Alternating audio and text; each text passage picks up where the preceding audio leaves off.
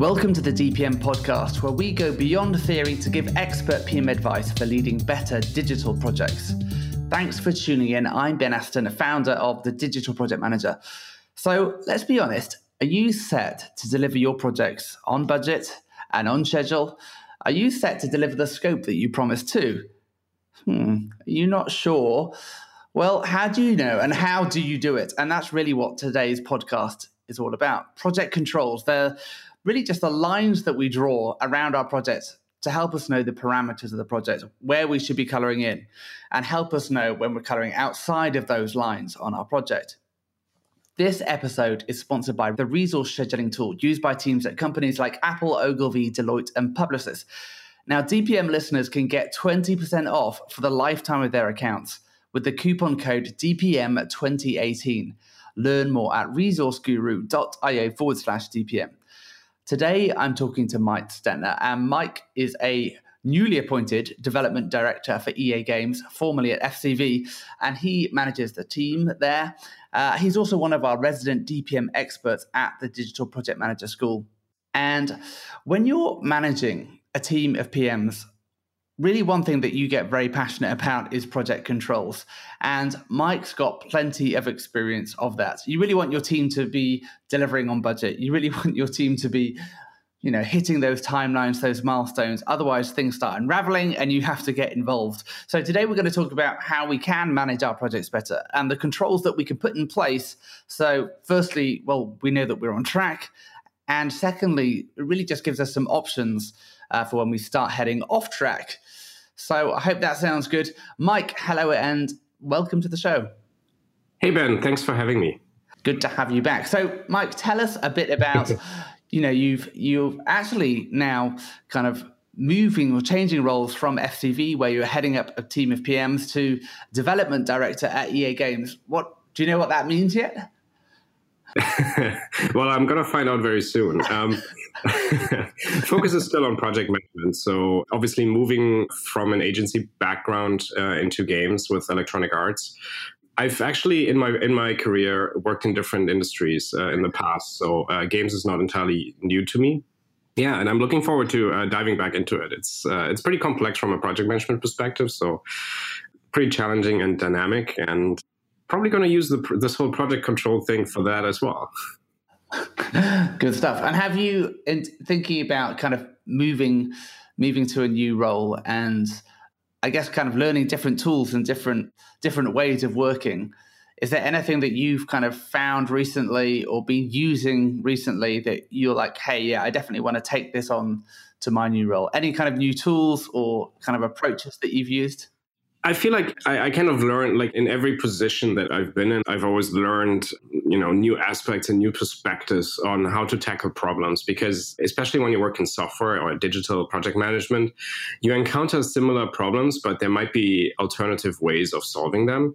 Uh, and that could be through tools like, you know, issue tracking tools that, you know, just get better over time, or, you know, also potentially tools that spit out the analytics that you need in order to make informed decisions I don't think I can really name a tool other than uh, you know basically you know the usual suspects. But uh, yeah, I mean it's uh, it's actually quite interesting from my perspective just to um, like how you realize that a lot of the problems like no matter if you build an app a desktop software a website a game or whatever it may be like the a lot of the, the challenges and the problems that you run into are kind of uh, quite similar and the, the approaches how to solve them are mm-hmm. um, quite comparable as well.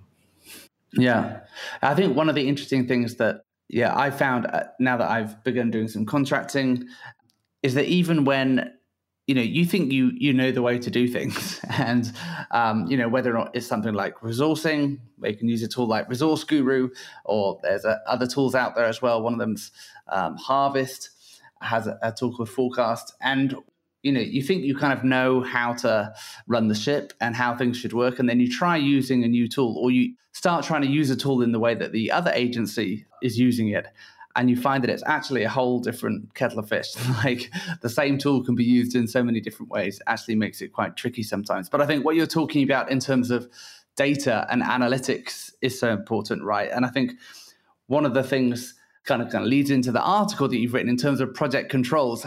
When we're kind of heading up a team of project managers, or when we're working with project managers, we want to be sure that actually we're not just you know relying on our intuition all the time or you know whether or not something feels like it's on track or feels like the project's running right or not data is so critical isn't it yeah absolutely and especially for me in, in my roles as a manager of pms i don't always have the the full exposure to to the detail level as like the pm who's working on the project so i'm actually quite reliant on looking at those data points right? Like seeing how the budget is tracking, um, seeing how you know the burn rate is, and so forth. And that's typically allows me to make decisions based on that in collaboration with you know, for example, the project managers or the team who's working on it.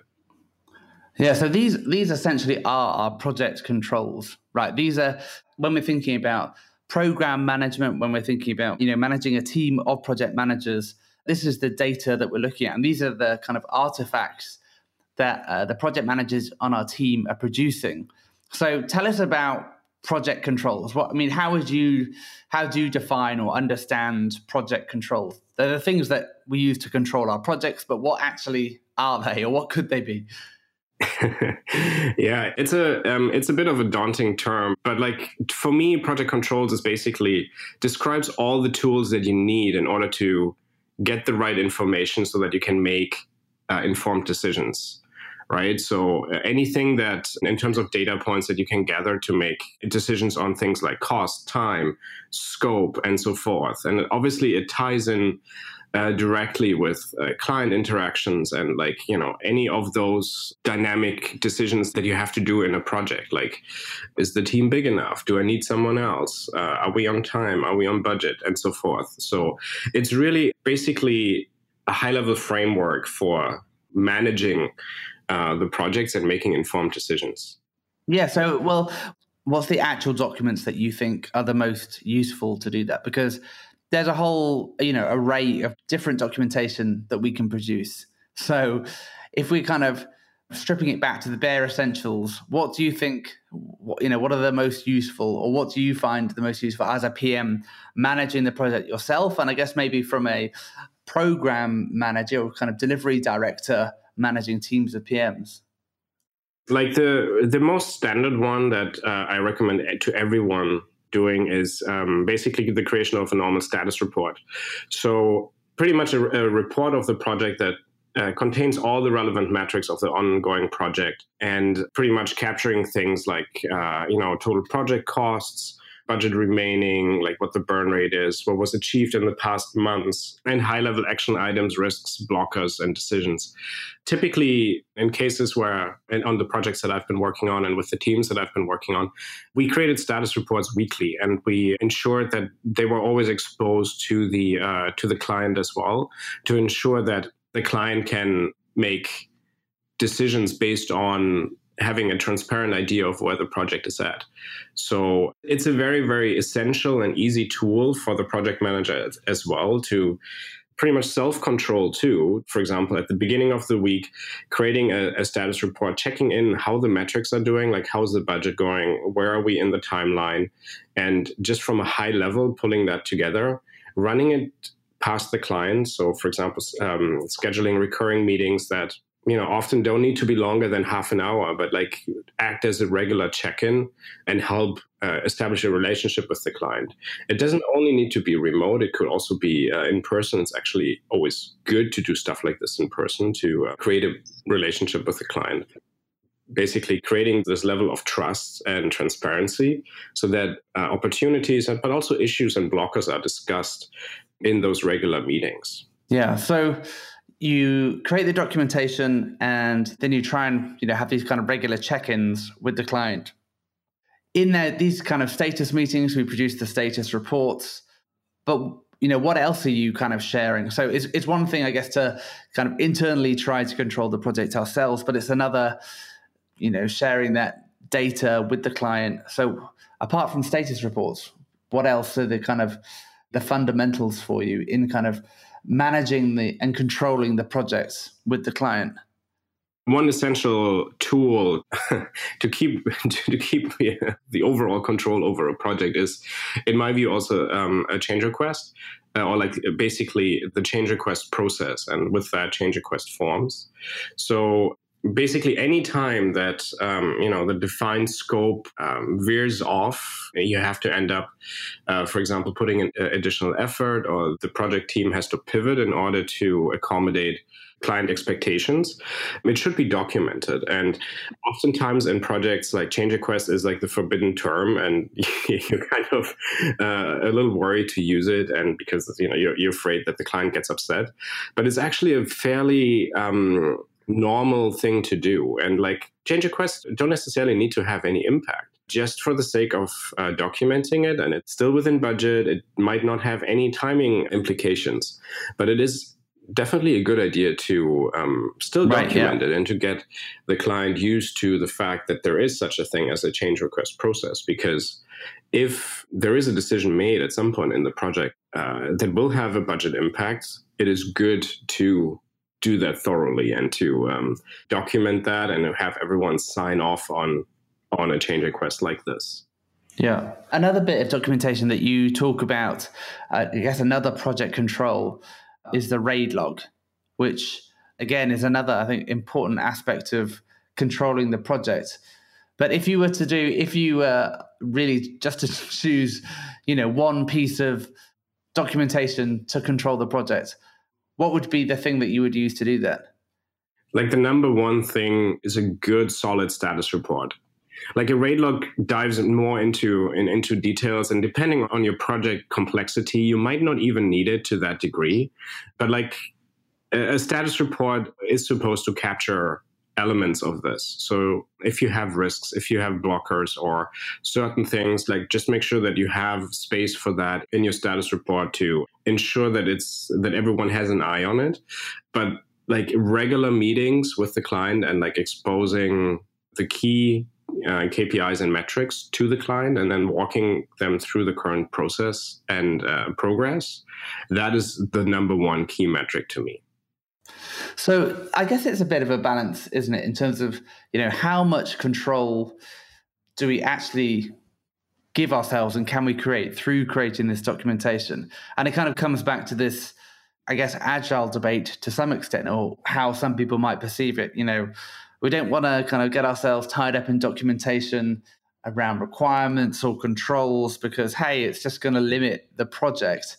But how do you kind of strike that balance of you know just spending your whole time you know monitoring the budget and updating a status report every week and having meetings you're creating a lot of work for yourself. So how do you how do you balance out you know how much is too much and how much is kind of just enough to stay control of the project to keep the client in the loop?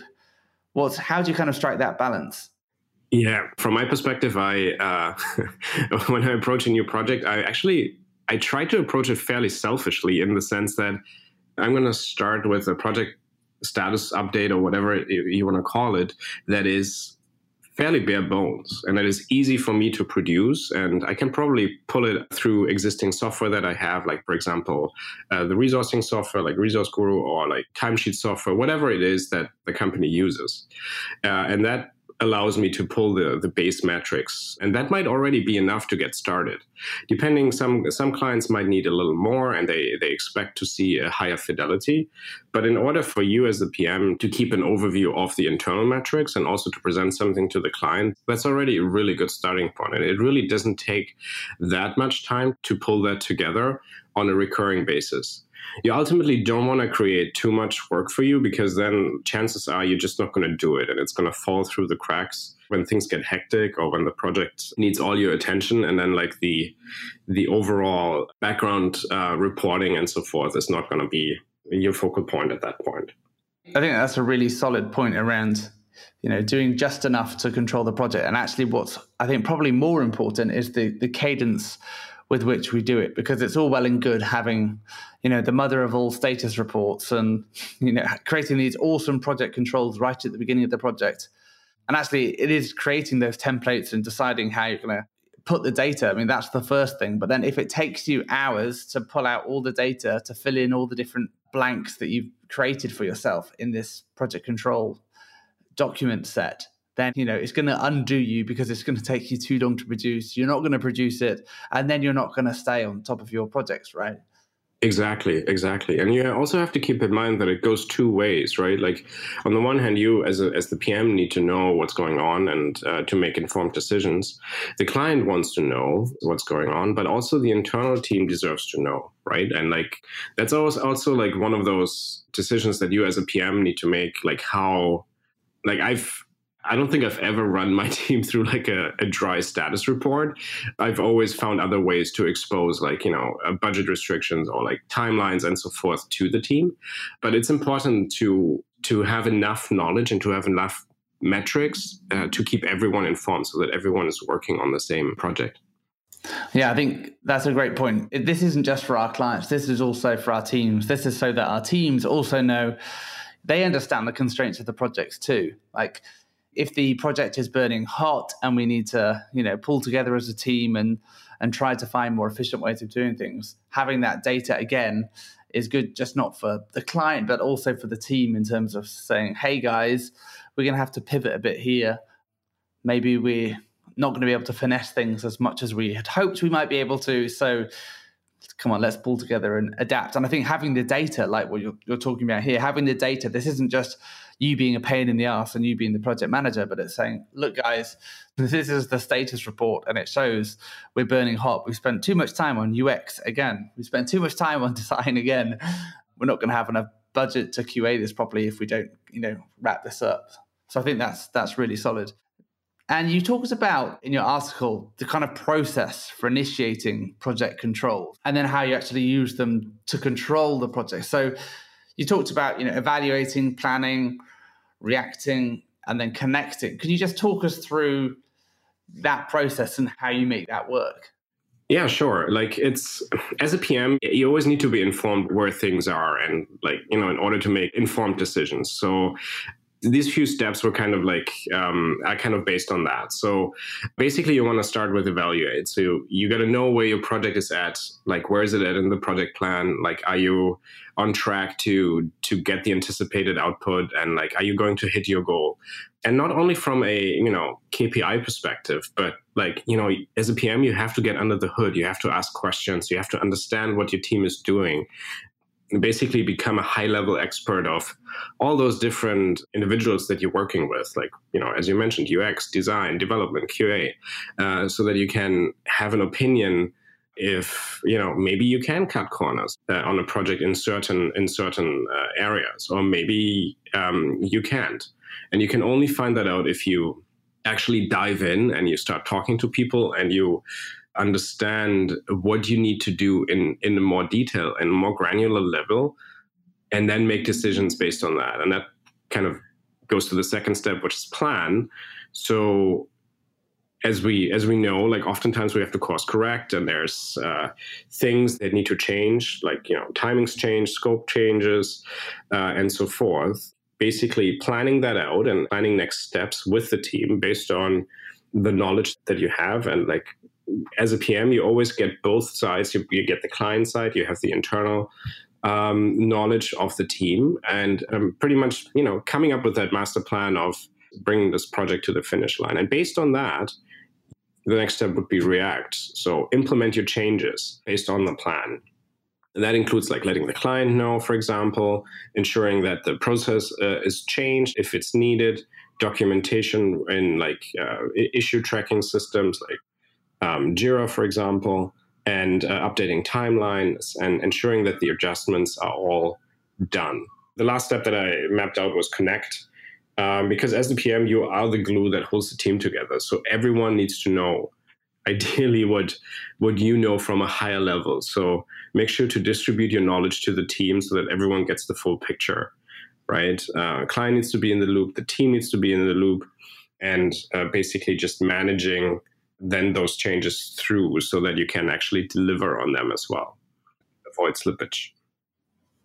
Yeah. What I'm hearing is actually, you know, there's kind of two different parts of this. I think what you've been talking about from a, I guess, from a program management perspective is, you know, the data is really important. Those data points give us the ability to kind of assess the, where the projects are at, and from, you know, very quickly from a high level, give us that ability to control projects in terms of working out, okay, where, how do we prioritize resources? How do we prioritize projects in order to kind of deliver the projects?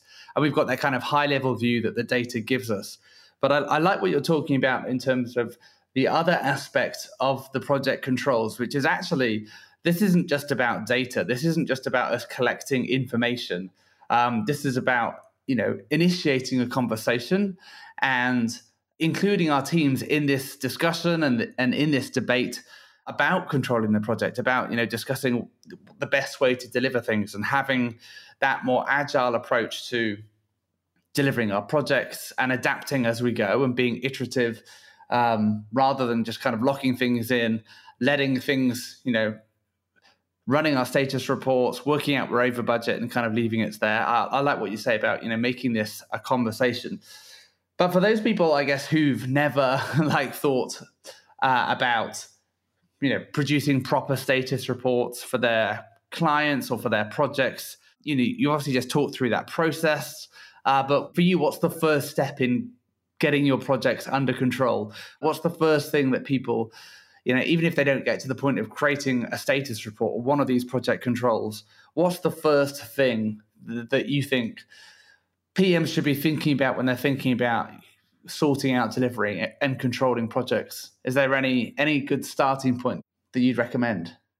to me it's it's really you know getting a good picture of like all of what you need to do to in order to get this delivered right like both from a client perspective and some of this might be like you know very straightforward logistics but like what is the client expectation right are there any drivers are there any is there like maybe a set date when when you need to be done uh, because a campaign is running or uh, you know there might be like an executive presentation and your your contact needs to have it by then.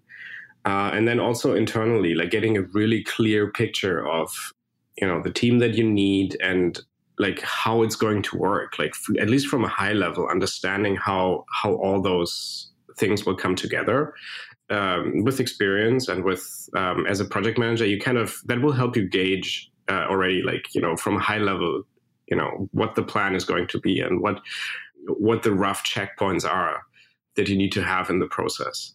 Ultimately like you know status report helps you mainly also keep yourself on track to not forget about those checkpoints. But um, yeah like that's i think the key like you know it's it's a combination of like kpis soft skills and like just generally yeah um, you know keeping a level-headed overview of the project and ensuring that you still understand exactly where you are, um, even when the project is more complicated. And then making informed decisions also for yourself to un- find the tools that help you make those decisions. Yeah, I, I like what you what you're talking about there. Actually, you know, data is nothing unless we can compare it against something. So it's all very well as pulling these status reports, uh, but if we haven't got a project plan to compare them against, then that kind of data is kind of meaningless.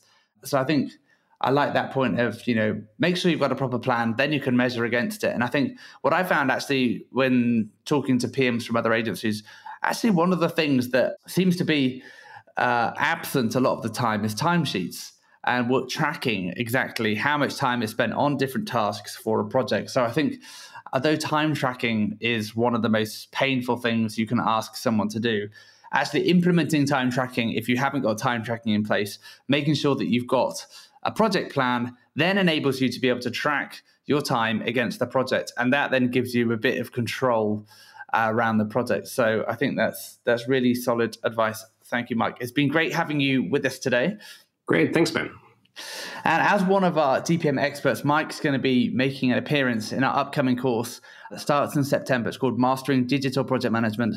This is a seven week crash course in digital project management. You'll learn how to manage digital, complex digital projects effectively. The course includes some video lessons, some assignments, group discussions. There's the option of coaching sessions.